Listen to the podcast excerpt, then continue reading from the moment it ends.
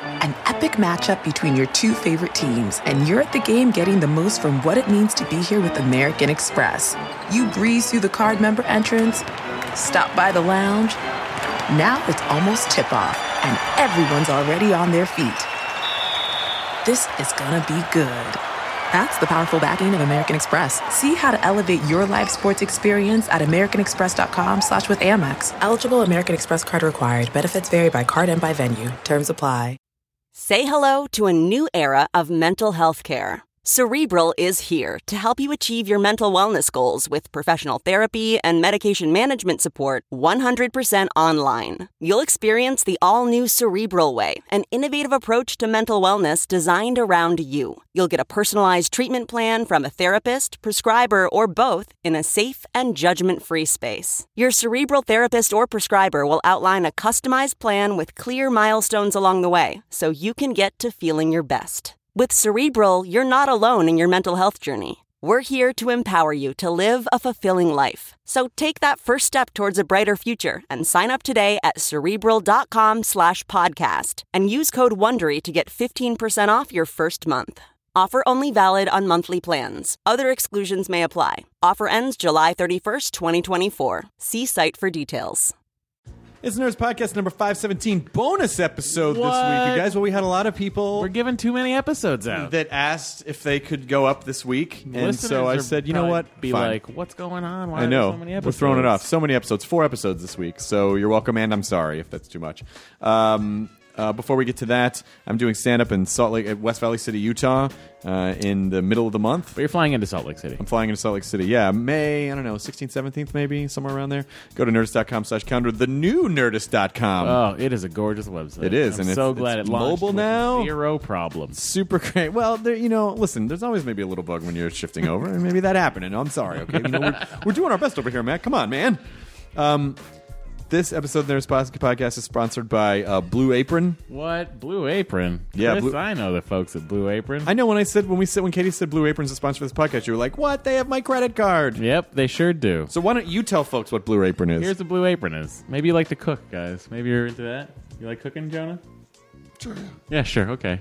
What you don't probably like is shopping, right, guys? It's, you, maybe you go out, you forget the parsley. It's in the recipe. You forgot the parsley. Maybe you forget uh, the butter. Maybe you don't have butter lying around. Maybe there's a seasoning you don't have. Well, guess what? So Blue Apron. Are you telling me that Blue Apron will just send you the recipe and all the ingredients, and then you get to all cook? the exact ingredients you need. If it requires olive oil, it doesn't rely on you to have olive oil in your house. Because a lot of times with food services, they w- you like if you have food delivery services, you get them and the food's been made for hours. yeah, who wants that? That's And- not fresh. but- And also, some people it's very therapeutic to cook. Oh, it's so great. it's healthy food. You're going to eat better, cook more, shop less with Blue, Blue Apron. It's nine ninety nine a meal, which is way cheaper than going out to get. Yeah, food. it is ninety nine a meal for two people. You can do three times a week, have it delivered. These three meals come to your house. You're ready like to be royalty. cooked. It is great. That sounds great. And it's a Skirt subscription steak on the service. menu this week, guys. No commitment to the subscription service. You can skip a week. You can cancel anytime with a week's notice, and that's it. And Nerds Podcast listeners get an ex- exclusive offer: two free meals on their first delivery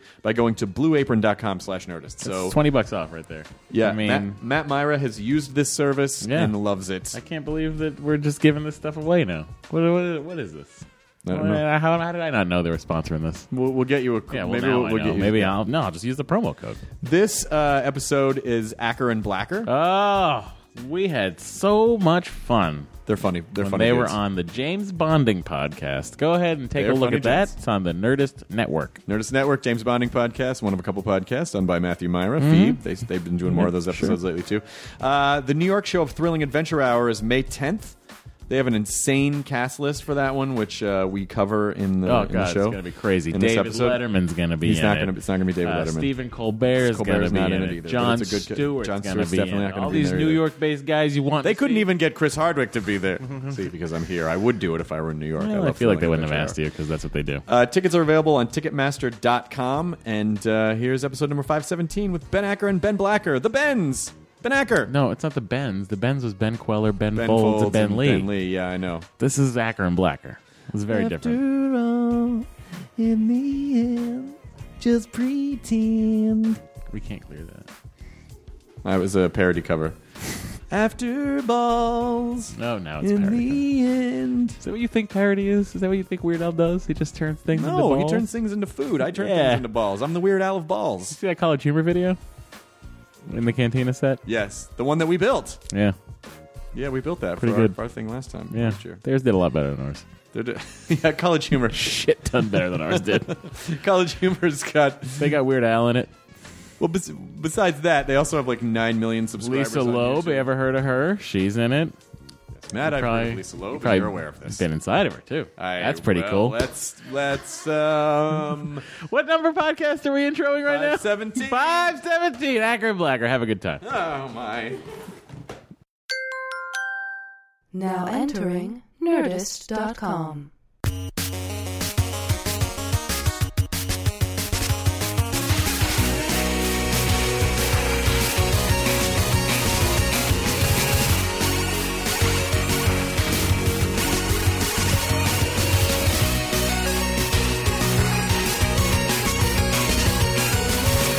Ben Blacker brought cookies.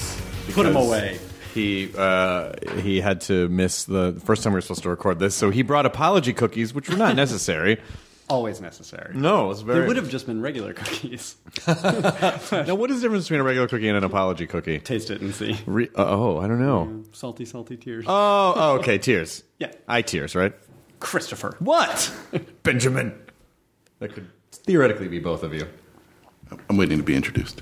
Oh, uh, Ben Acker. Hi. Hi, podcast. You don't have to wait to be introduced. You can just start podcast talking. etiquette, What? isn't it? No, You wait till they say your name and then you start. no, that's radio etiquette. This is just podcasting. Sorry. We were actually already having a conversation before the podcast started. so, Should we start again?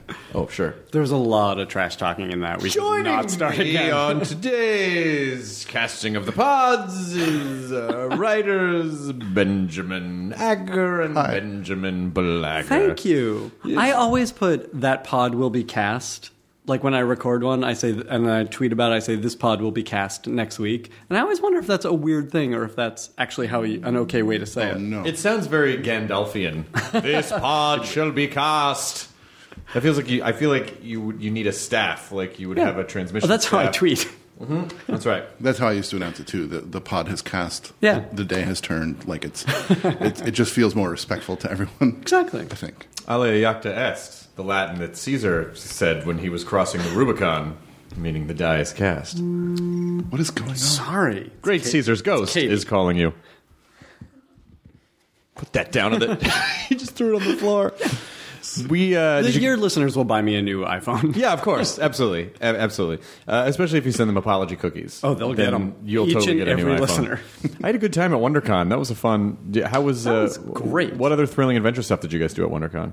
Uh, we did. We just went and did a little signing uh, at the Nerdist booth, which was really fun. Uh, people picked up the graphic novel, uh, the Thrilling Adventure Hour graphic novel, which Nice. we're excited to get in front of people. I moderated my first panel. What did you moderate? I moderated a spotlight panel, which I think is like a prom or something, um, for Kelly Sue DeConnick, the wonderfully talented comic book writer. and how did it go? so good.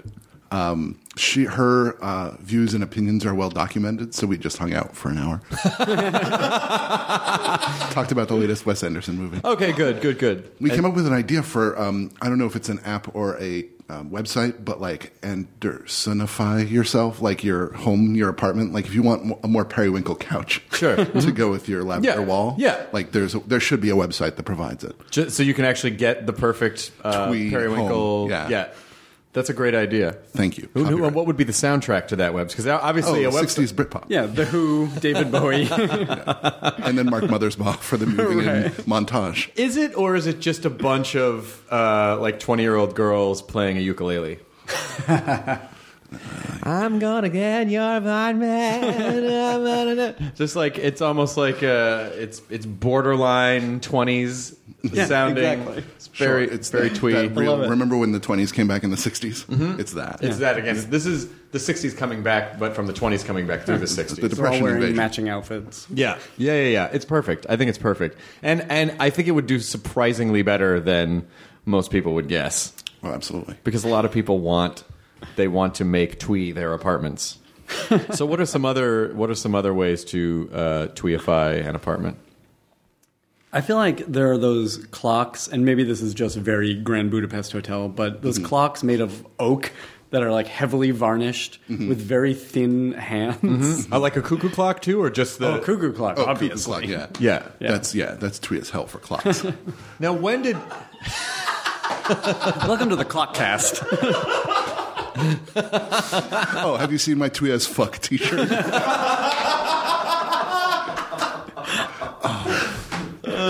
But it has to be in like a like a weird brush script. Oh. It's yeah, font. it's not. It's yeah, it's somewhere between cursive and calligraphy. yeah, somewhere in there. Mhm. That almo- it almost looks like Elven writing. There's a picture of a horse. But the mistake, they keep the mistake in, show that it was hand done. Yeah, yeah, yeah, yeah. It has to, and you'd only get it on Etsy. I always felt like Or on the Etsy side of town, yeah, on the on it is somewhere somewhere over there. It's east a- side. The uh, the yeah, it used to be really run down, but then they came in and fixed it up. It's a bunch of old factories that they turned now it's into. mostly now it's- macrame. and The Atari yarn. twenty six hundreds. a lot of yarn stores, tons of yarn stores as far as you could see. Um, Atari twenty six hundred had that wood, that wood aesthetic, right? yeah, a little bit, a little bit across the top of the pa- uh, top of the console. And the, was the back or was it plastic? Um, I think the back was plastic. I think it was just there was a panel on where the the Paul F. Tompkins has a wood backing one on the one he keeps in his waistcoat. loves pocket. wood. He loves wood because he's yeah he's got the uh, he's got the wooden iPhone. He's got the wooden iPhone case. Um, let's see what other okay. So yarn we we can yarn bomb Well, things. records, record albums. Yes, record albums would be very. Hold on, yarn bomb. Let's not move past that so quickly. I think we all know what that means. Yarn bombing.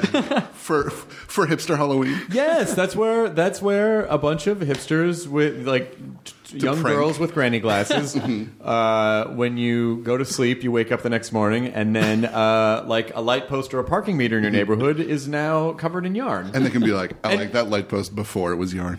yeah, exactly. Then they can hipsterize their. Then they can be hipster about the thing that they made afterwards. I liked it before I got to it. I got you before I, I thought it was cool ruined it. before I thought it was cool.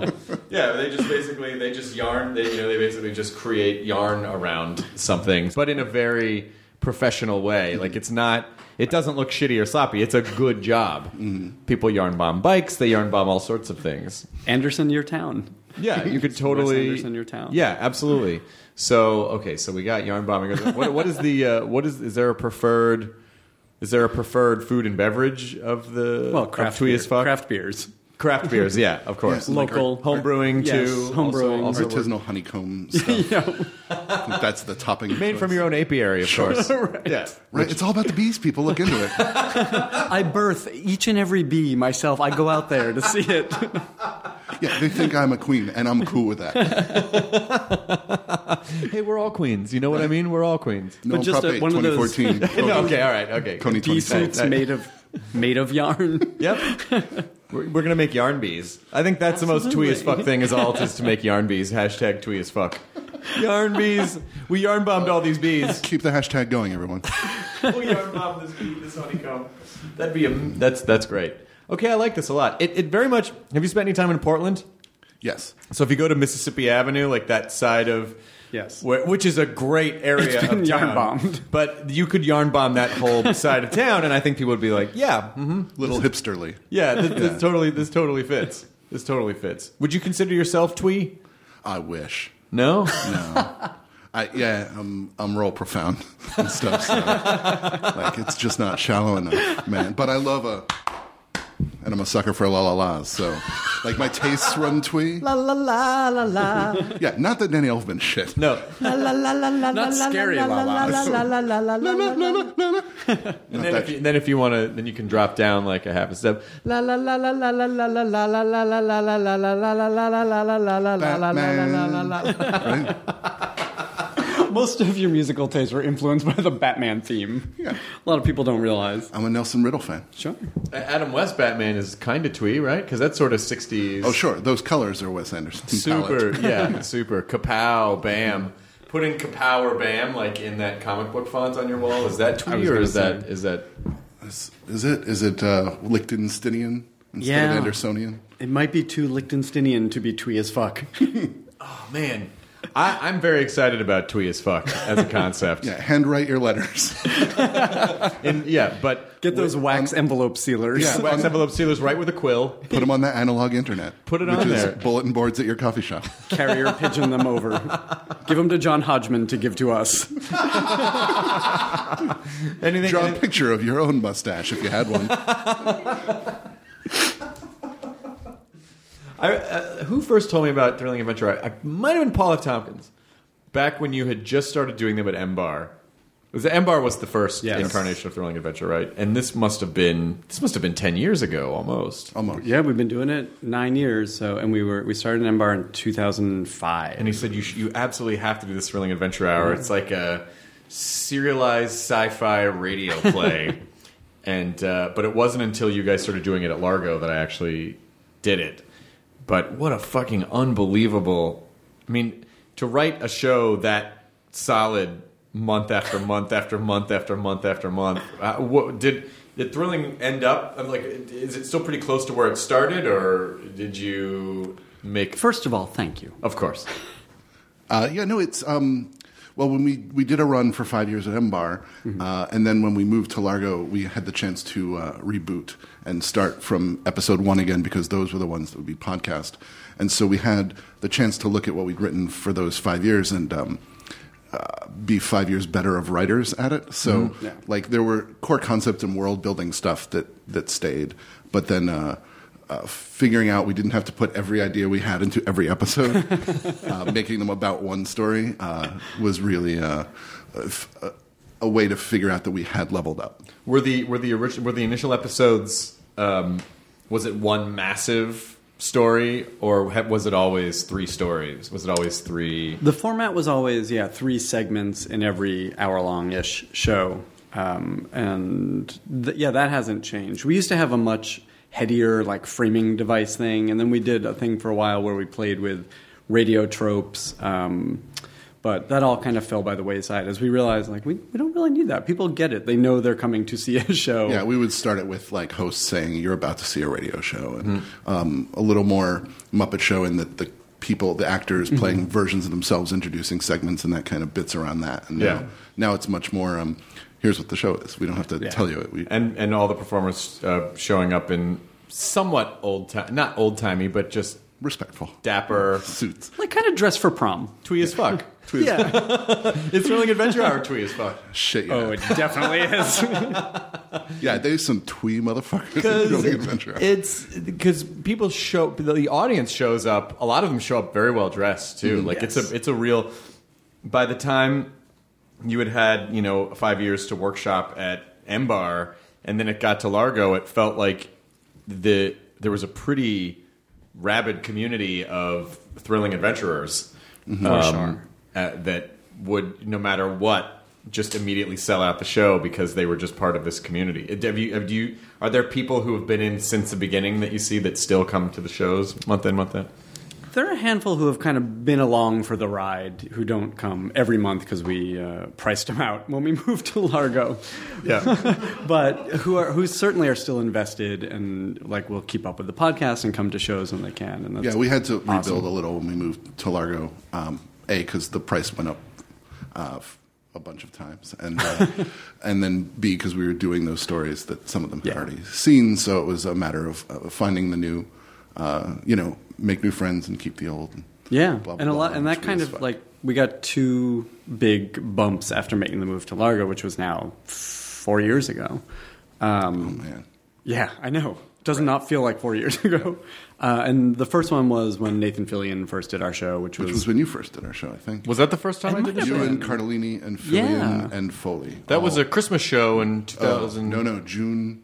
Oh, it was June? yeah. No, you did a very early one. You played the the um, I Uh, waterfowl. the waterfowl. yes. Yes. and yeah and having and y- having that guest cast like it was you and nathan and he tweeted about it beforehand and there was a line around the block uh, because and and a lot of those people stayed for the show and then when we started podcasting and went on nerdist network people found it like we knew the nerdist audience would like our show Oh, yeah. if they I, I knew knew about no, it no question. yeah And some that of the was guys. a good call, Chris. Thank you. Well, Coods, it Chris, only coods. seems like if you're making a radio play, that it would be good for a medium that's very similar to radio. I mean, it is. There are things that you, there are things that you get only if you go to the show, but it doesn't. Fa- face acting. We call There's it. there's face acting, but it's but that's just a layer. Yeah. You don't need you don't need it. Per, I mean, it's nice to have it, but but the com- but the jokes and the performances completely stand on their own. I mean, it's I- I, I think Thrilling is one of the most beautifully written pieces of comedy.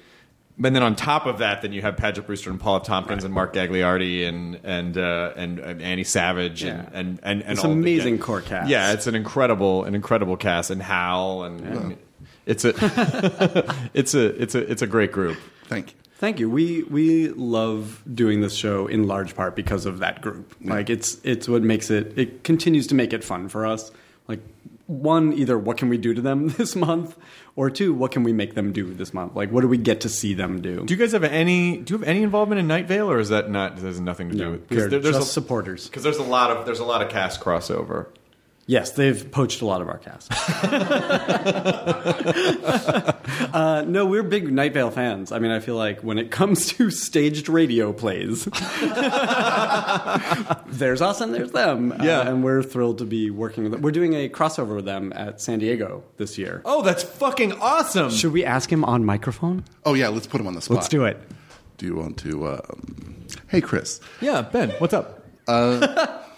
are you busy? What's the date? It's Other- July 26th, the Saturday night of San Diego Comic Are Con. you super busy at Comic Con times Um, for like an hour or two or whatever? Do you want to like swing by the Spreckles Theater and maybe like be in a show? Oh, Spreckles! Oh, like in the bay, like in the Spreckles is on the like on the in the harbor, right? I believe so. Yeah. It's oh, above. It's above water. It's, not. It's you're not. just gonna ask me to do an underwater show? If it was a subaquatic theater, that would be I, super Ah, the Wes Anderson. Submariners above a radio play. That would be twee as fuck. oh, that would be super tweet Oh, as fuck. submarines are twee, motherfucker. Oh my god! Should we do a uh, uh, what was my uh, well the waterfowl? I could be the waterfowl, like under the water. Absolutely. Oh, that is a, that is an evening with, That's for our next Kickstarter. Yeah. Okay. Okay. Okay. An evening with the waterfowl. Um, What time is?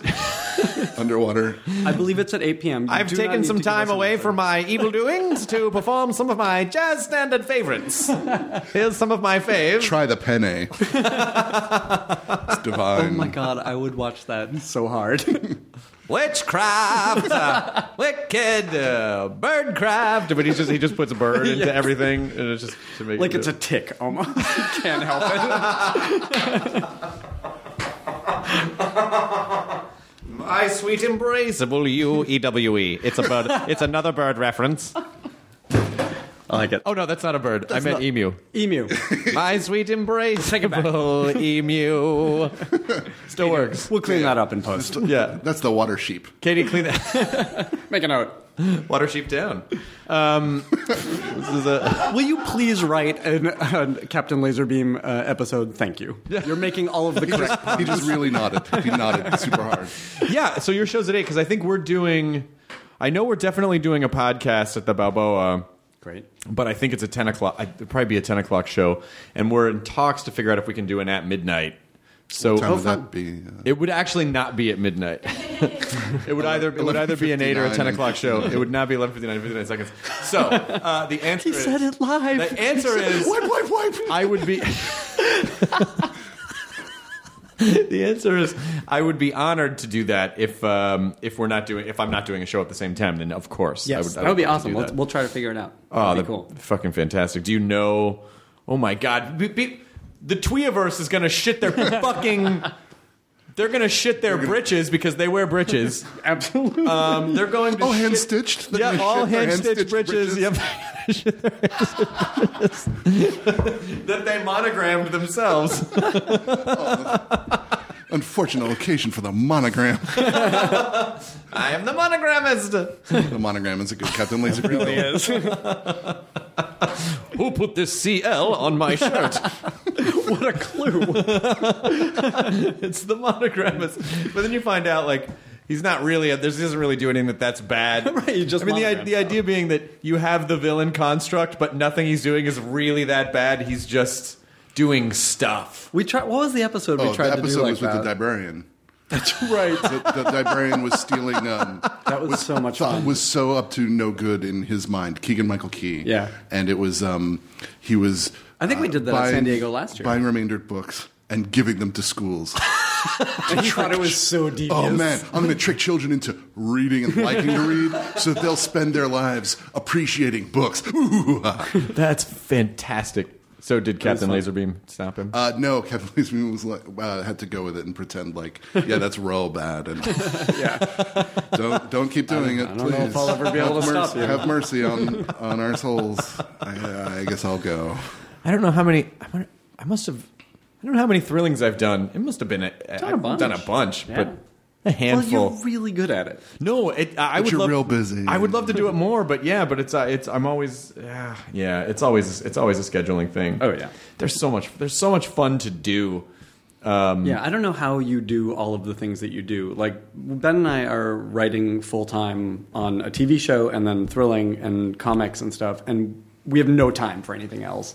You do all of the things. Well, I don't know, but I, I feel like uh, writing is one of those jobs that if you're writing something that you that just that's not something you can do for a half like mm, you can't really do that for a half hour at a time. like my schedule is very modular in that you know we put together the script for at midnight and then we do and then I do a podcast and then we do a rehearsal and then we shoot the show and then I can do another podcast or go do stand up. It's I mean if I were if I were staffed on a show I mean, that's I- like I would just I would need that eight hours a day just focused on that one thing. I think Yeah. because just the way that you well, and this sort of gets us into your podcast, Nurse Writers Panel, which also uh, uh, was also another. I mean, I love watching. I've been to the. I've I've been to the podcast before, and people show up with notebooks and they take notes. Like it's a it's a it's a masterclass It's in awesome. in writing. Yeah, that, But- that's why I did it because but- it didn't exist and I wanted it to. and in I'm a in, in process connection nerd. with A26LA, which Yep. is a great uh, organization to show kids that they can be writers. Yeah, absolutely. it fosters creativity. and Um, Yeah. all the proceeds from Nerdist Writers Panel go to A26LA. So, what did, what have you learned about the writing process just from? Because I I assume that you're you're probably like I am, where when you have guests on, it's not just because like, oh, I'm just going to entertain people. Like, I got to figure out how this works. I It's need great to for learn me shit. because like the stuff that we're struggling with is the stuff that he gets to ask. Yeah, us. and then you just sort of sneakily, how do you break through the? Oh, it's when not you're in sneaky. an- If you what if listen- your writing partner's name rhymes with yours? What do you won't shut up about it? What do you do? How if do you fix listen it? to is that your Ben Blacker? yeah, it's totally accurate. Do you have an anchor? the same one? Oh, no one can tell us apart. I don't need to. It's fine. It just- yeah, we both answered. Ben with that. Acker has a little bit of this type of speech pattern. Everybody in our cast has a Ben Acker. I don't know if Acker. they've done it for you. I'm sorry you have the to. face! I'm sorry you have to find out this way. Uh, so what? What have you? What? What are the Um, main things that you? I, I wish them well. It'll be fun to get a whole new cast in. Um, reboot. Uh, I, if you listen to the Nerdist Writers panel in order, uh, you can pretty much trace our career because I, I'm early on asking like, "Hey, if you get a meeting with a showrunner, wha how should you act in that meeting, and what should you say?" And then it's like, if you have your first job on a show, what what do you do in the writers? But what an room? interesting because if you you know uh, uh, because as the host of a show you're essentially the lens through which the listener is Mm-hmm. is um, seeing uh, You're the- seeing. yeah I crossed over some sensory shit Oh, Chris has synesthesia. yeah I'm sorry uh, That's how you taste Dave. boy these colors sound great guys these colors sound great um, They smell great. they smell so good. But uh, so you taking that journey as a person who ostensibly s- started in a position that a lot of people coming to the podcast might be in when they started, Yeah. like that's a really that's a really great journey for, for people to take throughout that that whole process. Because now you've been doing it for three years, maybe? Yeah, about three years. I started like right before you guys opened the Nerdist showroom. I remember you had just done Thrilling, and I was like, "Ah, I'm thinking about doing this thing, and we were going to do it at 826, and then 826 was selling tickets, and they forgot to put a cap on the number of tickets, and Damon Lindelof was on the first panel. So it just blew up. So it blew um, up, and you were like, I'm kind of I'm opening this space, and if you want to use it, that would be cool. Is that your Hardwick? Pretty good, right? I'm kind of uh, If you wanna- 'cause sometimes I can spill over into Furman a little bit. Like, I get into Mike Furman a little bit. uh, all right, what are you gonna get? All right, okay, okay, okay. Um, Uh, but that's how I, it came to be on the Nerdist Network, and we recorded them at the at Melt, Nerd Melt and all that. But um, yeah, I mean, it really is just like asking the questions that I want to ask, and so I learn something every time. And the biggest one is the thing that Ben and I kind of talked about from the very beginning, which is which we learned from doing Thrilling Adventure Hour, which is if you want to write, write all the time. Like just do it and enjoy that process and put it out there for the world to see. Otherwise, because a, a script sitting in your drawer doesn't do anything for you. Do you think there's any advantage to writing for something that's um, uh, in the medium of audio only because it you can't you can't really rely on anything else other than the jokes and the performances, like and and, and the vocal performances. In the way that if you you know uh, on a television show you'd be like, and then they see this happen, and then there's this crazy prop that activates this joke. I mean, it really is about the jokes and the rhythm of the jokes when you're just writing for an audio show. Well, I think it also forces you to be very clean about story because there's only so much people can take in uh, when they're listening to something uh, as opposed to when they're watching and listening. So stories have to be not necessarily simple, but very clear and very clean. Yeah, it's um, it's a different kind of listening. Like especially uh, in the in the stage show, like there's a there's a keen attention that I think is unique to our show. But it feels to me akin to like watching a subtitled movie, where like you need to pay m- more attention. You need to be a little bit more invested in um, in that with which you're interacting. There's- Yeah. So what was there? Did uh, did thrilling? Was there ever a period of thrilling where it was dirty at all, or was it always clean? Uh, we had in our very first episode, um, it, it was Sparks in the Water, Marshall on Mars. It was Beyond Belief, and in the middle, it was our Hollywood Noir segment, Tales from the Black Lagoon, and there was the line, "Angela Lansbury fucked Elvis." Elvis, or yeah, Elvis. Mm-hmm. Yes. and it was all about like th- making Angela Lansbury the. Um, the saucy noir vixen, Yeah, femme And it- fatale. and yeah, and it and it stuck out. Like just in the rehearsal, it stuck out. Like this, it doesn't feel it doesn't feel good. It doesn't feel right. It doesn't Yeah. feel earned. Uh, and it doesn't feel necessary. It felt like a And- real false note in the hour long piece. And so yeah, there was that, and that went away, and we didn't miss it, and we haven't missed it. We talk about sometimes doing thrilling adventure blue, like a late night second show. thrilling adventure late hour. Well, we want to send Sparks Nevada, our Western hero, to Space Deadwood. Well, yeah, but the, but but but you the, the way well, you must have already thought this. The way around that is you just make up swears. Exactly. You make- Thanks, In the to, sci-fi thanks to tree. yeah, Battlestar Galactica. yeah, thanks to Battlestar Firefly, you can make up all the go ram swears you want, you guys, right? There was I tweeted something about what were the what was the I couldn't remember frack. I couldn't remember the word for frack. Uh, the fake word for Frank. Right. And so I tweeted something like, "What was that? What was that swear from Battlestar?" Mm-hmm. And people tweeted other ones that were from the original that didn't make the new. There are Oh, some wow. silly, convoluted, sw- and I don't remember them. I don't have them. But if you have a computer with which you're listening to this, then you can you Google may, that. you may look this information up. But essentially, It's crazy. you can get away with I'm I'm really fascinated lately with the this comedy mechanism of um, setting up a rule and then following it because a lot of a lot of what will make people laugh is sort of that uh, that note of recognition where they're like "Ah, I know that thing because there's a I think there's like a I don't know I think there's some sort of a survival like safety thing oh we're all part of the same tribe because I recognize your references and we're all the same Ha, ha, I'm safe you're not going to kill me Yeah, there's comfort in it. but you can create that within a short period of time if you set up a rule and then later on you follow it you know Mm-hmm. it's ultimately a callback you know like you basically it's like oh they're following the thing they set up so you you had- pretty quickly can set those swears up and then they'll pay off Oh, yeah. throughout the entire Absolutely.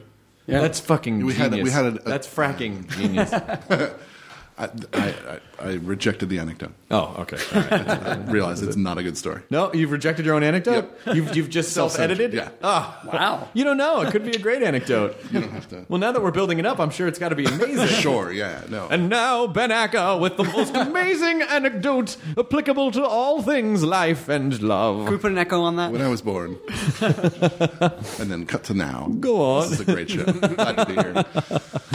I was born, some other stuff happened, and now I'm here. That that's actually that that setting up of rules and following them is another kind of writing trick we've had to learn uh, technique, I guess, rather than trick. Trick seems devious. Um, but well, it's uh, at the expense of the audience. yeah, sorry, It's a audience. technique at your expense. But I feel like that's something you have to do in order to like like Ben said, thrilling adventure is a different kind of watching and listening experience. So you have to kind of train ears within the first 10 minutes for how to listen to the show and what are the rules of the world that you're going to be immersed in for the next 20 minutes. Yeah. know? And having a live audience there is so important because if you've just jumped on the thrilling train and you don't know, uh, you know, you don't know who Sadie is.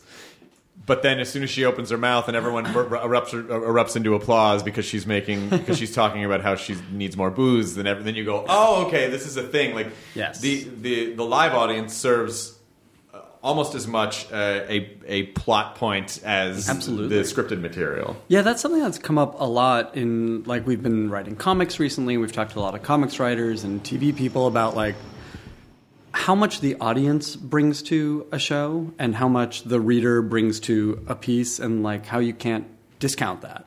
And and it actually saves you doing a lot of work if you let them do some of the work. You know what I mean? Yeah, because well, you you you had an amazingly successful Kickstarter. We did. Which And thank you for your help on. Oh no, of course, yes. Where uh, you ultimately were? What were all the things that you were making from the Kickstarter? A yarn bomb. Uh, you can just make that; those are free. We made a 136 page graphic novel, hardcover, Mm-hmm. Which is anthology, available. It's out there. in, in stores. And Eisner shops. nominated. Eisner nominated. Holy shit! Yeah, we're so excited about it because we are thrilled with how the thrilled with how the final product came out. It's ten different artists doing ten different stories from the worlds of thrilling adventure. If you win the Eisner, that you when you go up on stage, you have to say, "So Angela Lansbury fucked Elvis." well, that's in tone That's, with the that's Eisners. binding, yeah, right. If you- if you- You're the boss, Chris. That's, that's fair. Uh, I guess if we have to, we have to. Great if you took that seriously. I'm like, I was just kidding. I, thought we were making I'd like jokes. To think, I'd like to think my parents, Angela Lansbury, for Elvis. A gasp from the room. That's, um, Stan Lee keels mildly over and related. dies. Oh, if we kill Stan Lee with our Eisner speech, I think it's going to really put the book on the map. I think you're right. I think you're right. Let's go into a third printing. that Angela Lansbury joke has just murdered the Generalissimo. Ah, Excelsior into that good night. true believers. Horrible. Uh, we did a behind-the-scenes documentary web series. By the way, if you don't ever, get, if you ca- if you're not ever able to get Stanley, I would love to come on and just do a, ba- a, ba- a bad Stanley impersonation. that's not a bad Okay. Stanley impersonation. It's just all about the intonation. It's not so much the vocal quality. but the it's the the delivery as well. I feel like some of my impressions are like Dana Carvey impressions, where it's like, eh, there's a, it's not really what you would call a spot on. But those are canon. Here's something. If you go back and listen to the Tales from the Black Lagoon uh, Hollywood Noir trilogy, you can hear Mark Gagliardi do his impression of Dana Carvey's impression of Jimmy Stewart. Oh, what was a little bit like that, wasn't it? It wasn't really. Got him, Mr. Potter. but recognizable as Yeah. Jimmy Stewart. Who who's been in the who? What oh, cast? we mem- also did a concert film. And we also did a concert film. and is that available yet? No. Post production, we, um, True Believers. It's in post production. We signed with a distributor, and uh, Kickstarter backers will get their DVDs by the end of the year, we think, depending on how the year goes. depending how this year goes. If it winds up being a short year, then no. If they cancel the year in August, So, uh, what have you learned about? I mean, essentially brand building, right? I mean, this this was just started as a live. Let's do a live show at a bar, Oh, yeah. but then let's As a als- goof with our friend. yeah. But then let's well, let's do this consistently. And oh wow, it beca- you know. So I think I think another key here is consistency.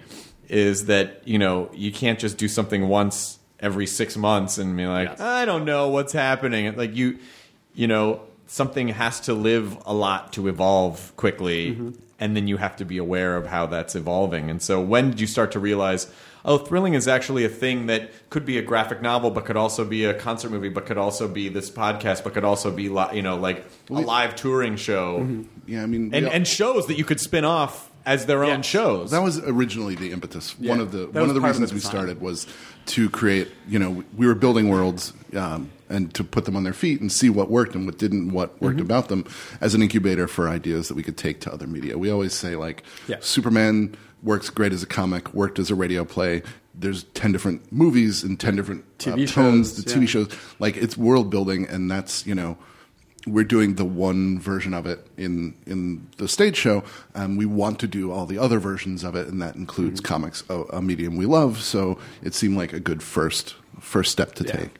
But um, It was yeah. Mm-hmm. very attainable uh, in that respect. But yeah, they like we did a, a or we wrote a pilot for Beyond Belief last year and are going to get to shoot something and hopefully it'll go. But like, yeah, part of the design was always to spin these things out into other media because storytelling is storytelling. We just love telling the story. and the media trappings are all different. Like it's Yeah. it's great to see.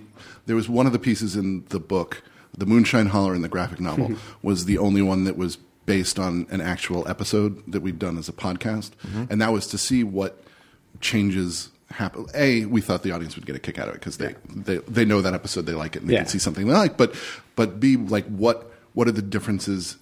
Concrete differences in storytelling. We've told this story this way, and let's transfer it to another medium and just see, you know, h- how many words per minute you get. Like, like th- we can be really wordy in the stage show because that's Yeah. all it is. Those are the only tools we have. There's you know there's five to six panels a page for this many pages that were allotted to the story and see what what has to go and what's necessary to tell us. How did you? Uh, how does it? How does something like Beyond Belief transfer over to a visual medium? I mean, it.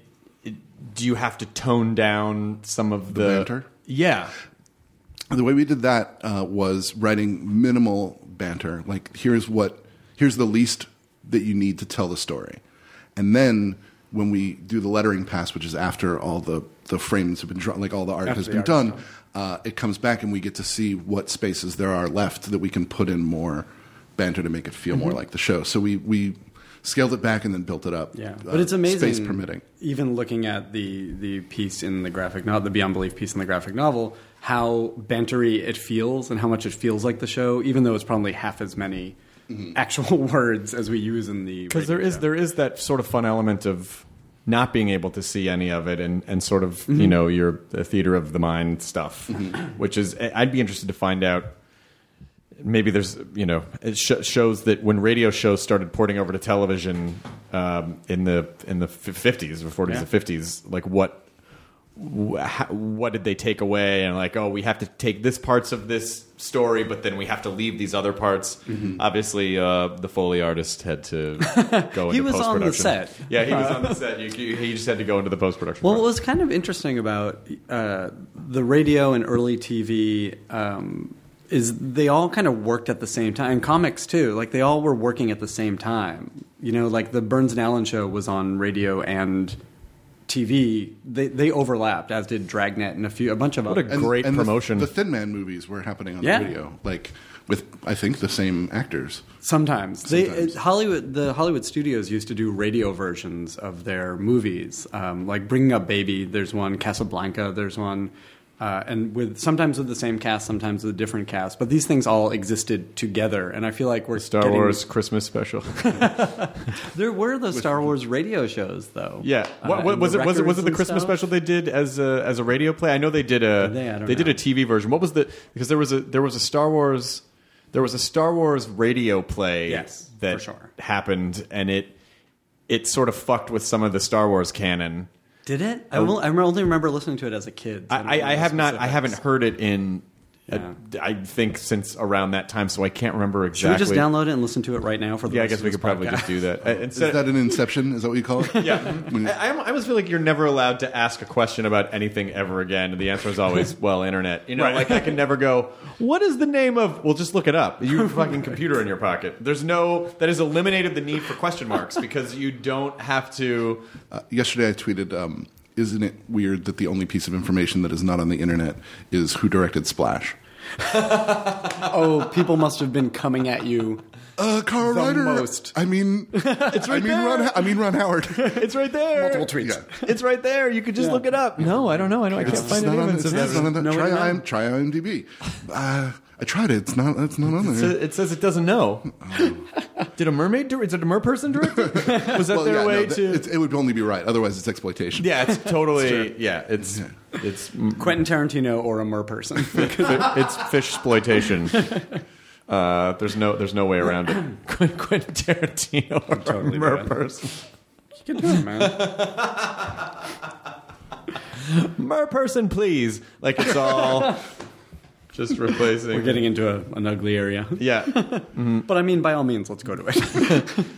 Django on Fishnetted was a great. Um, Un- unhooked, that- I'm sorry. See, this is why you're the Yes. comedy writer, and, and you're just a guy who says all the comedy things. yeah, there's your. no, Django Unhooked was the superior joke. well, that's why he gets to do a polish. Yeah, I'm a great draft twos man. Very important to have a polish pass on Absolutely. things. That's why there are two of us. Well, that must be the uh, Chris did the Eureka finger. that must be aha. That must be the that that that also that element of not being afraid to just write down the first thing that comes into your mind, so that then you can go back. When Furman and I would write together, we we kind of got into this really efficient place where we used to get stuck for days on like one idea or one joke. And then we go, you know what? Let's just put this in here for now and we can go back and fix it later and let's move on. We can always find something better later. And most of the time we did. And some of the times we were like, you know what? That's the best thing we could think of for that place. So it must be, it- it- you know, let's just hope it's okay. Yeah. There's such value in just getting it down and trusting yourself as a writer to figure it out. It doesn't have to be funny till the fifth draft. Oh, Yeah. I'm still laughing at Django Unhooked. the mer, the mer person. Someone better do an animation of that. I just want to see that trailer.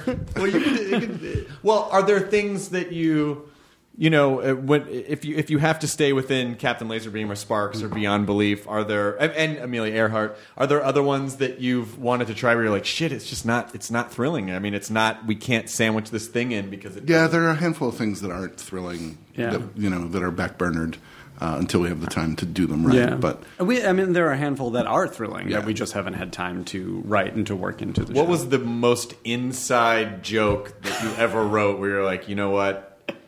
Four people are going to get this, but we have to do it. Like, there must be Easter eggs throughout the Oh, for sure. script. Is there one? Which is kind of amazing because like we we work at such a pace that we kind of forget a lot of the stuff. But the fans have created a fan wiki, which is the best reference for us. so helpful. it's so helpful. I will go back and look. at- Like I would look for a character's name just Yeah. to find it, and then go, "Oh, Red Plains Rider's colorblind." Yes. Right. Okay, we said that one It- time. yeah, and it was for a joke in that episode, but it's canon now. Yeah. Um, so that is by far the best thing, and that is they find all the Easter eggs, they find all that stuff. It's awesome. Do you have to respect all that canon, or do you? Is it, is it just sort of comedy? Generally first? do. Yeah, you, We try. Yeah. If we can, we we killed Especially a, for we big killed a stuff. baby. Yes, we, wrote had a- forgotten we- about that. We wrote a pregnancy uh, into an episode, and then uh, in the next time we saw those characters, we had forgotten it. oh no! So that was before the fan wiki. Well, yeah, but I've I learned about it Yeah. from the fan wiki, and they were so like it was it was nice to know the hearts of our fans because in the conversation about it with the fan I was having on Twitter, they were like, "Well, just next time you see them, have a ba- have, have them had a baby." And my thought was like, "I just killed a baby. I killed a pretend baby, like in the expression about writing." Oh, I thought of so some a couple of in jokes which are really at at the smallest just for the two of us, and at the most for us and the Todd Cooper who pulls our curtain is like naming a character Todd uh, as homage to him and making him a curtain puller or any curtain related jokes are for the three of us, uh, and the phrase "work friends." uh, which Yes. Ben and I cracked ourselves up. Uh, I think when we were writing on Supernatural, that we came up with the term. Oh, we're we're not really friends. We're just work friends. I was the work best man at his wedding. made ourselves, and it's made its way into the show a number of times. But even Work Juice, who is our fake Oh, sponsor, yeah, that's is an the insight. innest of in jokes. We wrote a terrible, well, not terrible, but useless Drew Carey Yeah. spec start uh, in 2099, something Yeah. like that. Uh, In 2099, We are going to have written it in the future. Okay. Um, no, in 1999 or the year 2000, the future, the noted future, uh, we wrote a Drew Carey spec, uh, and there was uh, it was a body switching episode, like you're supposed to do in all your specs. By the way, all of this is unnecessary knowledge for this joke. One of them was posing as the other one Yeah. because they had switched bodies in order to get him into trouble. Did Drew Carey switch bodies with Angela Lansbury so he could fuck Elvis? That's Mimi that's in fucked real Elvis. life. Oh, okay, got it. Uh, anyway, so the one said that, that they were staying up late, staying late in the office, licking the work juice off of phones, and it was just the grossest weird thing. Meanwhile, we, were, we had written a pilot about a coffee shop, and we couldn't come up with a good name for a coffee shop. Mm-hmm. Ground Zero is as close as it came, and then 9/11 happened. Shut that down. Right. And, The, the we had- terrorists win again. We can't have fake coffee shops anymore. Ah, boy, that just they they covered all the bases. But anyway, work juice. I think was But Um, the we, punchline. yeah, I think uh, I, I called coffee work juice at one time when we were meeting, Mm-hmm. uh, and you laughed, and I was like, "Oh, this is gonna stick." Mm-hmm. and then it just became this thing. It became a word for coffee so what? for us. So what are all the things that you guys have written on? I mean, you so you mentioned besides Thrilling Um, Adventure? besides thrilling adventure. it, uh, obviously, I, I think people would be delighted to know that you worked on Supernatural because Yes. I think a lot of people. We, I mean, we, I've had Supernatural folks on the podcast with the before. great Ben Edlund, we wrote. Yeah, and- and I and I, I've known Eric Kripke for He's great. for decades. I mean, I, I knew Eric Kripke when we were all right out of college. We did a No way. We all worked. Kri- Eric Kripke was a um, he was a he was an AD on a this other guy that I met basically had raised all this money right out of USC Film School to make this this fake. 80s comedy in the mid 90s. Uh, it's sort of in the vein of like Hot Dog the movie Mm-hmm. and all this. So it was sort of it was making fun of paying homage to those films. Mm-hmm. And um, and Kripke was uh, the first AD on that. I've known him Oh, for, that's wild. forever. Wow.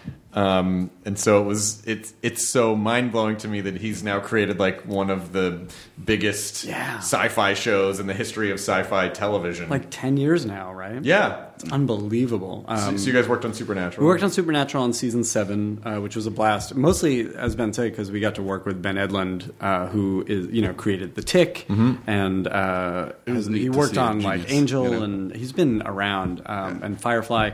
It was amazing to watch him. And work. all the people over there were great. Yeah, they really The- were. It was a the, great group of The group of writers. writers were like, it was really nice. The, Did you just watch him type? no, they watched us. we would have if we could have. It was neat.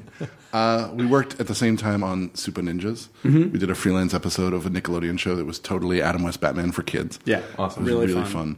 fun. Um, and we went to the set of that once uh, when they were shooting our episode, and there were two sides to go on. One where they did the, the teen bits, and the other where they were ninjas, and it was just all stuntmen and a Matrix And- stunt and coordinator. Darth and Ray, Maul. and Ray Park was was the villain in the episode. Yeah. So it was amazing because it was just a whole room devoted to this giant kung fu fight that was all pros. And so, like, just watching them do this thing in this room, they were like, now we want to show you the kids. We have seen kids before. We want to watch these people punch each other over things. These guys are like ha- swinging from overhead lights and crashing chairs over each other. It was How did so you guys cool. meet? The two of us. Yeah. Oh. we met at Syracuse University, where we both attended school. My in Avon. cousin, um, my mother's cousin's son, so once removed or whatever, was his best friend in high school. Yeah, but we didn't know each other then, and But I was shortcutting that meeting right. story. But in that that idiot who was my best friend in high school never said, "Hey, my good friend Ben Blacker, I have a cousin named Ben You know Acker." what? that is weird. Isn't hey, that ben, crazy? Ben Acker, you know what is strange? My friend is named Ben Blacker. Never said anything. the only person to refrain from pointing out our Exactly. name similarities No, what's- what's- could have introduced What's us. amazing is that y- your names together sound like like a radio show writing team that then went to work on Jack Benny or your show of shows. Like we got to get Acker and Blacker in here. Those guys will fix up any script. Mm-hmm. Bring in Mm-hmm. the Benz. yeah, bring in the Benz. Bring in the Benz. Uh, we wish it still worked that way. That would be amazing. Oh, we used to get we used to lose jobs all the time because Yeah. they were like, someone will hire you with those names. what? Why don't, you do why, it? Why don't you show them how it's done? no, not us. Not the Simpsons. Thank you. it's too weird. I think you're. fa- I, I I feel like The Simpsons would be a very hard job It seems because there's no there. I mean, talk about. I mean, they they essentially. They I think they've just ab- had to abandon canon at this point because they're just Oh yeah, out of they re, large they part. rejigger the the pasts every ten They years. have to. They have to. Hmm. Here's here's how to fix it. I'll just for free fix the Simpsons by Yeah. for better or worsing it. Let them grow up. Spend the next ten years that way. Yeah. You get yeah. That'd be amazing. I don't. I don't know if they'll be doing that show for another ten years. I think they should. You really With, think with this brilliant idea, Yeah, I mean because it's it. We've when seen you them when be you go those back kids. and you like in the earlier episodes when they would do the flashback episodes, it was like Yeah. when you know when Homer and Marge because Homer is In the 70s, right? Mm-hmm. Yeah, the, in the seventies, and then when uh, when Bart was born, it was like a young Joe Piscopo taught us how to laugh. It was like all the like Bart's Bart now Bart and Lisa should theoretically be um, in about thirty. That- now they would have been born in like 2005. Yeah, yeah, yeah, exactly. Now they're like they're That's they're br- crazy. because all the they, they just basically had to slide. It's funny to see them with iPhones, uh, you know, like. But it's like, I mean, those writers are so sharp and so savvy that they're doing basically what comic books did. Like they're doing what Spider-Man did in, you know, Mm-hmm. it does freak me out though. selective continuity. to I mean I started watching The Simpsons when I was a kid and and now and and Homer is 38 on the show, which is fucking crazy. so you were Bart, and now you're Homer. Sunrise, sunset. Soon you'll be grandpa.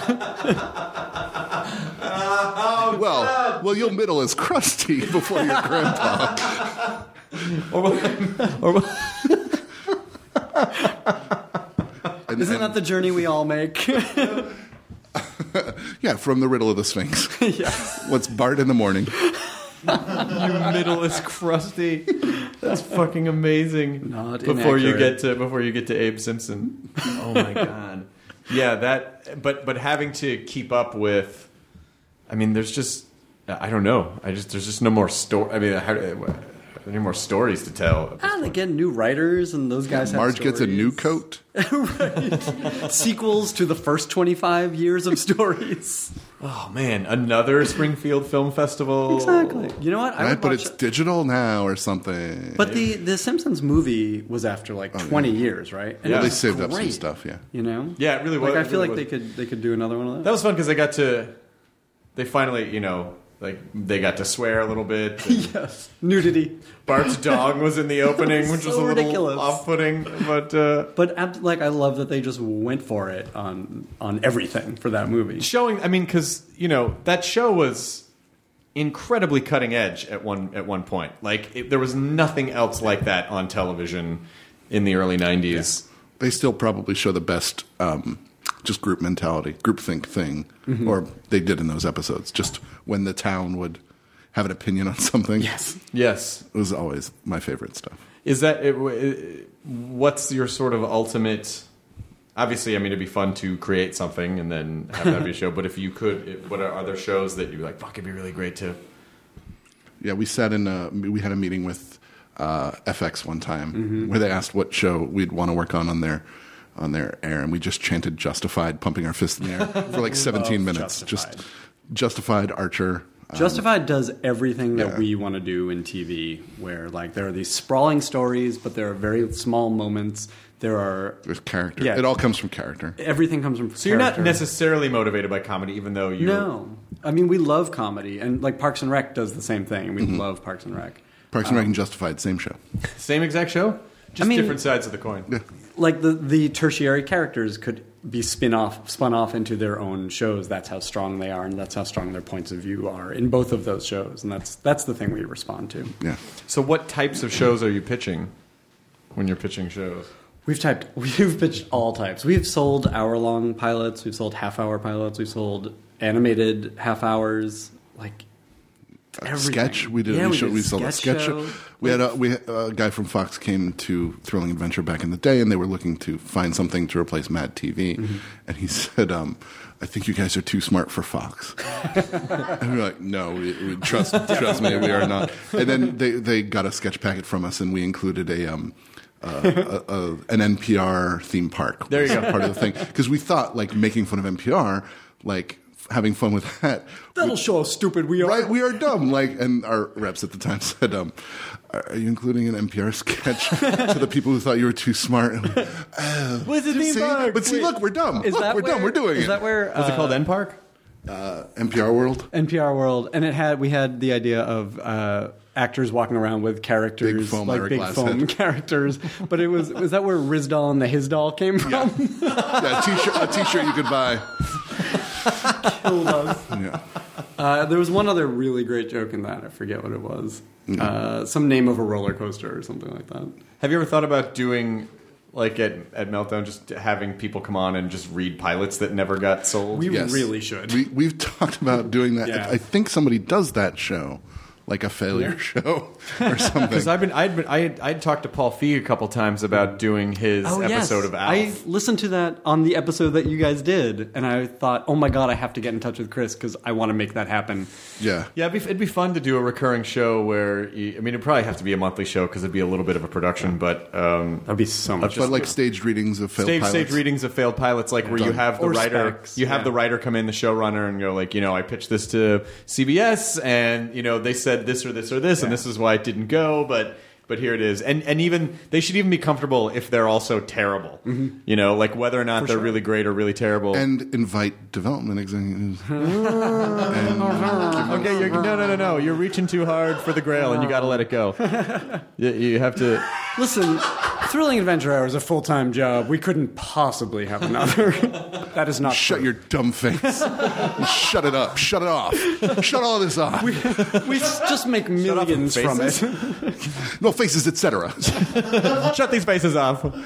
Shut it down. Was the question what have we written on? Because we also wrote some comic books. We wrote some comic books. Uh, we're writing Thunderbolts for Marvel right now, and we're writing on the Puss in Boots uh, DreamWorks series for Netflix, uh, which will air sometime. And some of us are writing for Wits, the NPR show. Nice.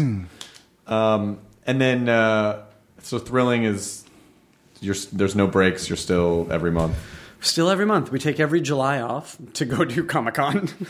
Right. Uh, but we've been doing like crazy touring shows. For the past three, four months, we've been kind of doing two shows a month one here in LA and one on the road. We did Seattle. We just got back from Chicago.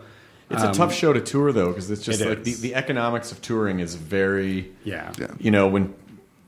Some you know when people go, why are ticket prices? I'm like, well, because it's- There's a hundred people in the cast. Well, yeah, and not only that, but you know the uh, the size of the vet, like the venue has to be a certain size and quality to handle Absolutely. uh, what you guys are doing, and then and then the better the venue, the more expensive that becomes, and so you have to moving just like taking all of the the production costs, like the talent travel costs and lodging costs out of the equation. It's just just to turn the lights on and put on this show. You know, it's like fourteen thousand dollars or some some sort of crazy number that you have to hit. Yeah, and it's been we've been kind of teaming up with conventions that are going on. So we did Emerald City, and we just did C two E two. Yeah. and that's really helped uh, because part of the thing with touring thrilling, besides the size of it, is you know we have a great big huge.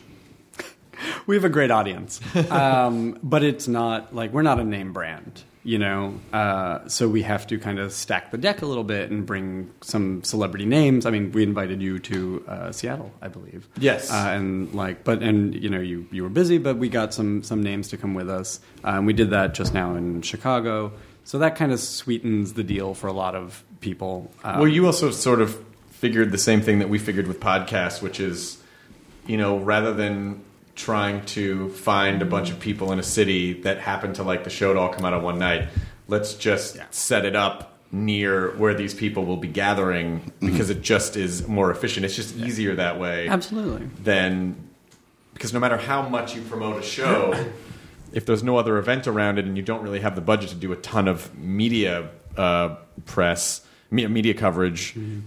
you'll still promote the shit out of it and then you'll leave and then someone will be like, "Hey, when are you going to be in Chicago?" And you're Mm-hmm. like, "I was just there. Which we I actually didn't- got, I didn't like, the shut day up of the about show. it. I talked about it for weeks. but we the cons are really fun too because like we ben and i we love stuff we are fans of stuff so we love doing these cons anyway and i think we tend to make a lot of new fans at cons because we give our, our cast is charming and hilarious and they give good panel uh, we had one girl at this Chicago con. She will Oh. be which pleased everyone that you're was talking about her. I hope she listens to this. Uh, who during the Q and A portion of the Thrilling Panel. Adventure Hour panel got up. She was like the fifth or sixth in line, and she said, "I don't really know what this is. I, Ca- recognize. yeah, I came because of Molly. I came 'cause of Molly. Molly Quinn was Quinn. with us, uh, and Tim Amundsen. She knew. She's like, I know you guys. but this seems to be some sort of radio play. We're like, oh yeah, at the beginning of these panels, we should probably say what the show is. that is a good lesson. Thank you. So people, because sometimes But she really put it together. She really did. Context And then clues were she- awesome. She tec- she uh, tweeted, Tweeted, at yeah. us to say, "Hey, I've checked out the show. I really like it, and it was very sweet. It was cute." Yeah, because sometimes when you're doing panels, people can be squatting for other panels, um, and so Mm-hmm. Well, we don't allow that. But, oh, whoa. yeah, yeah. Ben clears the room. Oh, he does just so just. You don't have to go home. you probably can't go home. But uh, some of the guests, you know, who who are some of the guests that you've had that you We feel. of course. uh, and like everybody in the cast, ourselves included, the first time he did the show turned into our 13 year old selves. Whatever age you were when you first heard Weird Al, is who you become around Weird Al. He did not have this story, but it would not be out of the question for him to have this story.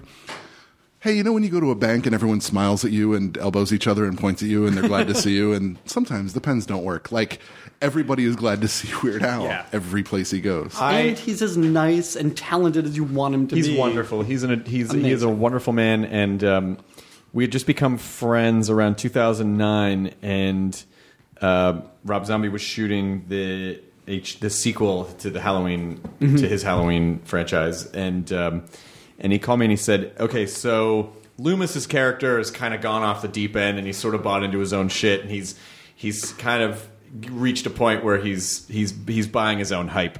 And so he goes on a talk show, and I want you to host the talk show, but who would be another amazing person to sit him in between to ridicule him? And I go, "Mm, Well, I've just become friends with Weird Al. And he was like, You have to call Weird Al. so I call Weird Al on like a Friday, and I said, Do you want to go to Atlanta on Sunday and shoot a Halloween movie with Rob Zombie uh, and Malcolm McDowell? And he was like, Sure. Yeah. And so If I he was can do gonna it, do he's it so anyway. nice. so we traveled together. So we fucking traveled together. we flew to Atlanta together, and going through the airport with Weird Al, it's just like this sea of heads. Like, uh, but one like TSA guy was like, "Oh shit, Kenny G!" Like, which I thought was amazing. Awesome. Which I thought was amazing. Which he what said is his luggage like? Uh, it's regular luggage. Mostly accordion cases. I will never forget, and this is one of my favorite things about living in Hollywood and being part of the Nerdist fan- family, was there was some Nerdist party, uh, and Weird Al was talking to Rob Zombie, and they both look exactly how you think they look. and I just looked over like, oh, I, I like it here. this is awesome. This doesn't happen anywhere else. I know that was the same party where like Bill Nye showed up. Yes. and it, it just It started throwing fists. just fucking beat the shit out of everyone. Science, motherfuckers. Here's uh, the Newtonian law, and then you would deliver a punch to the face. A nigram, he calls it. Bill Nunch science punch. Uh, but yeah, Weird Al was, is still the big one. You know, we love comedy. Wait for it. Um, I'll take this opportunity I'm to filling. apologize. I'm sorry. I um, told you to shut your faces Thank off. you. I appreciate it. What? What? Oh, that's, I didn't mean it. I didn't mean it. It's Keep important. your give faces. us an apology cookie. Yeah, take one of those. They're from Everybody both. We're a eat, team, eat of the apology cookie. right? It's Passover. I would somewhere, love right? to. Uh, Ladies? somewhere, no, you're just applying this somewhere. It's five o'clock, so people can start drinking to Passover. but it's not Passover. I mean, I guess if you're it's talk- always Passover, Okay, so. if you're talking about alternate universes, yep. in some universes, it's always it's always Passover in some in that universes. Passover universe. where it's all Passover. Talk all the about a time. Jew-run universe. I mean, seriously, they control the media and the government and Time and space. all time and space in that universe and all the planets. Enjoy every matzah. Yeah, they do. Um, I'd love to be in a writer's room. I would love to be a part of your writing process. Is it fun or are you guys intense? no, we are. It's, fu- We're it's super fun. fucking intense. It's fun. Fun, fun tens. no, it's fun. It's the, for me. It's the most fun part of doing thrilling and really all the writing we do is when Ben and I sit down to break a story. Yeah. because it's the discovery process, and like we'll both have dumb ideas and we'll both have smart ideas, and it's fun sifting through. Mm-hmm. Excellent. Uh, So, So but yeah, come join our writers' room. We're t- we're so game. It's yeah. It's at a coffee shop near you. great. We actually like we have we've had guest writers a bunch in the past couple of years, uh, mostly for holiday shows of thrilling, like Len Wein and Ed Brubaker and Doug Petrie, Glenn David Gold. It's been Hmm. Those are awesome. real writers, though. They're real writers, Yeah. but like we are always hitting up Paul to come because we love comedians. Mm-hmm. You guys have great ideas. To be like, come sit in on this thing, and you guys I never have time, but come sit in on. I would love to. Yeah, I would we'll totally love to. do it. It'd be a blast. Do it after this. Do you, should we don't just have- write you don't a- have anywhere to- you wanna just write a thrilling? Yeah. I don't have to do anything. We can. Yeah, it may not be on tomorrow. I mean, I have to do it tonight too. You're fucking crazy. I don't. I mean, I don't even need to tell you how to live your life. But still. when's the last time you had a Ferris Bueller vacation from one writing thing to come to another writing thing? You have like Friday at 5 a.m. off, right? Yeah, I do. I do. So I can come by the. Yeah, perfect. I'll take a Ferris Bueller vacation, and then the From three one of us thing. will just get in uh, your dad's Ferrari, Mm-hmm. and uh, Oh, you should see Acker's dad's Ferrari. It's cool. yeah, it's pretty cool. nice. Yeah. And he um, doesn't keep it in a big glass thing, so he can't. It's more smarter than that. Yeah, it's sm- he's smarter than that. No, He's one or two smarter than that. I, Uh, essentially, um, Cameron Fry lived in the trees. they were Ewoks. I think they were E- they were rich Ewoks. Oh, There was a crazy ramp down from the tree that you could take the car. Yeah, I don't know why they were they were some sort this is just some sort of weird. It was like They were the- Jetson fans. That's what it was. or uh, Flash Gordon, like there was a tree. They were this, the tree people who had to do the ritual Yes. Oh. where they'd stick their arm in the log. That I still strangely have nightmares about. Something about that scene always freaked me out. When you see that stuff as a kid, it will fuck you up forever. Uh, the, we, uh, the large Marge thing yes, that's oh another yes, is um, yeah that, that is the name in my head for that trope. is Mhm. there any more perfect movie than Pee Wee's Big Adventure? Oh, and any worse commentary track. Oh, what really? The commentary yes. track is is Tim Burton and Pee Wee Herman or Paul Rubens. I'm not sure. I think it's Paul Rubens, not Pee Wee Herman. not sure. But they they, uh, they are just sitting there watching the movie, and Tim Burton will go, "Remember when we did this?" and, and Paul Rubens will go, "Yep." And then Tim Burton is like, "This one was like a western," and "Yep." And then they like. now go Uh, to on me to the that next sounds thing. pretty great. Because you really want them talking over the whole movie? You've already Oh, Yeah, seen the movie. you Yeah, know as a, the co- as movie. a, as a comic Because then it's like you're watching it with them. It's almost like you're watching them sitting in the row behind them, but instead of going, shh, excuse me, please, you're like, that's fucking Tim Burton and Paul Rubens. I actually shush the commentary track. Shh, guys, please. a little respect for your movie. Come on, guys. Come on, you've seen this. but but they added no like anecdotes. It Yeah. was just like this is that scene with the car in it. Yep. Yeah. Yep. I love a commentary track, and Yeah. all of Tim Burton's are like that. They're so boring, and The- you want them to be so awesome. The commentary track feels like uh, Hearst and his wife just sitting there with a newspaper. You know what would be a lot of fun is, I mean, this this this isn't. I, I don't think this dips too much into MST waters. But if we were to take a, an old movie and basically do the commentary track as though we made the film, and just come up with a bunch I love of that. you know, Oh, so yeah. that it's not Stories I mean, uh, about- yeah, like uh, the, the Mystery Science Theater uh, model is just a bunch of disconnected jokes. But, this would I be had this thought recently, which was like as they try and sell you Star Wars every couple of years on new Blu-ray DVD, like the only way I would buy a new a, a new version of Star Wars is if there was a commentary track of you and Patton Yeah. talking about it while you're watching. it. Well, that, that was like the spaced ones were so great. When the spaced DVDs came out, they had commentary tracks with Patton, with Quentin Tarantino, Diablo Cody. was it Diablo Cody one, but they were really cool because they were fans of the show. Mm-hmm. They were just talking about- talking about the show. that's a great It was idea. really- with Edgar Wright and and so these are Simon two Pegg. slightly different ideas, but both totally Yes, workable. but I like the the fake uh, Yeah. commentary track. Because then that way, then you can actually cast, then you can get the Paula Tompkins of the world to play Be really characters like when I directed it, and then uh, just make make it as ridiculous as Mm-hmm. possible. We Sync did it one up of with our uh, Kickstarter rewards was Paul offered to do commentary tracks in character. As Werner Herzog, Uh, right? He had three of them. He had Cake Boss, he had uh, Andrew Lloyd Webber, and Werner Herzog. And the person who bought the reward could pick the movie, and Paul would record the commentary track in character uh, as one of those guys. And uh, I have not heard them, but I understand they are hilarious. I'm sure they are. Yeah, like I, I, I would buy that reward. Did he one of his stand-up specials? I think he did the Spanish language track. That if you adjust it to SAP, it's him saying everything with an accent. Brilliant! He is truly the best of us. Oh my god! His uh, Paula Tompkins is without a doubt his his comedy brain is. I mean, it, I'm I'm not jealous of it in in a negative way, but I'm just jealous of it in a holy Yeah. shit, what an amazing. Yeah, you just marvel at his where skill where and like where he's capability. able to pull from. Yeah. it's just a much wider universe than us mere mortals. Also, he's a nice guy or whatever. Yeah, and that too. Yeah, yeah. he's all talented and nice. If that's you know if that's What'd you say? Oh, I thought you said God rest his soul. I thought you said go ram. I thought you were doing a callback to our swears. I'll ram that Go guy. ram that guy. Oh, ram wish I that could frag and remember. frag. right. I wish I knew all of the what was it Chinese, Japanese swears Dirty that they knees. had. I don't know what it was. No, What? I thought that's where you were going with that. I'm sorry. I thought you were going with a, a, I don't- a bad, semi-racist child's. I don't know your American. Chris, idiom. open the fridge. What? Would, would you open the fridge? and- Sure. Would you, would you get a Coke? Sure. Open that Coke. Oh, No, no, hey. just open it. Okay. No, drink. what happened? No, No, no, no, no, it just- tastes weird. Yeah, no, that's, that- that's it. I just wanted you to have a nice cold Coke. good, good, good. This is sponsored by Coca Cola, right? Everybody open your fridge and have a nice cold Coke. That's their slogan. Yeah, Right? they were smart. Which they are. Our sponsors are brilliant. Yeah. Right? Buy, juice. buy a, buy a Coca Cola. Someone's gonna have to make work juice at some point. It's made. I'm glad you asked. I know you didn't really ask.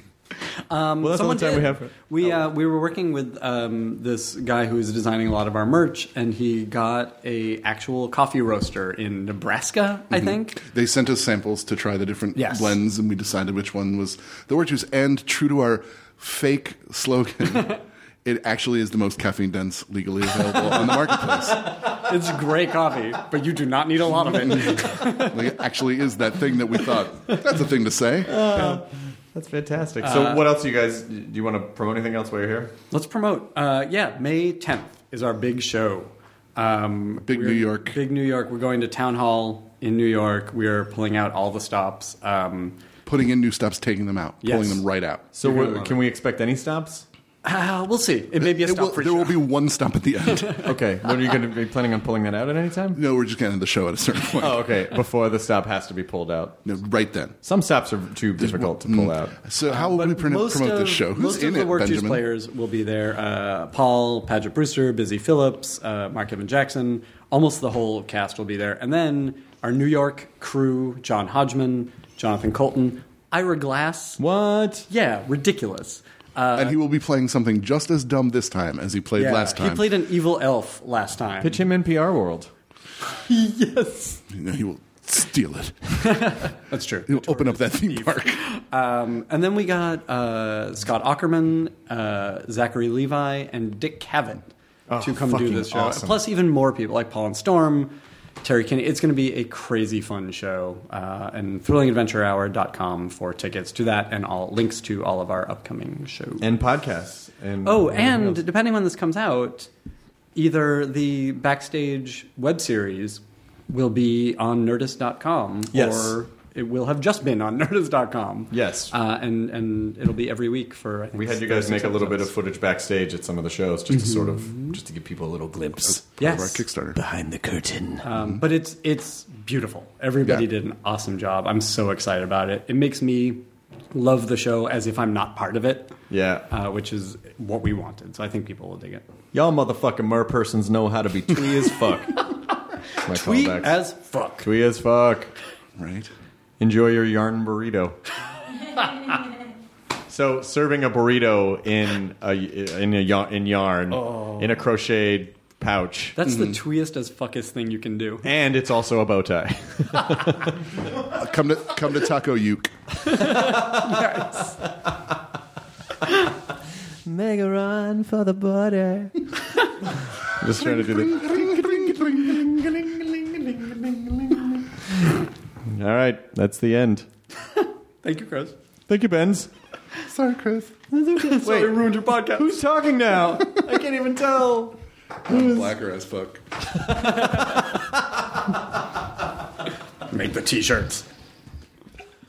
I'll buy a blacker as fuck t-shirt. Are we still recording? Yeah. Oh, well then I would do it. and then I won't. Poor Katie.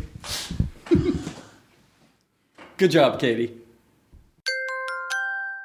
Now leaving Nerdist.com. Enjoy your burrito. This episode is brought to you by the effortlessly scrumptious bite of Skinny Pop popcorn. Imagine this perfectly popped, endlessly delicious kernels, a symphony of just three simple ingredients popcorn, sunflower oil, and a sprinkle of salt. No compromise, just pure snacking freedom. And hey, if you're up for a twist, Dive into flavors like zesty white cheddar to sweet and salty kettle. Every bite's a delight, light and oh so tasty. Shop Skinny Pop now.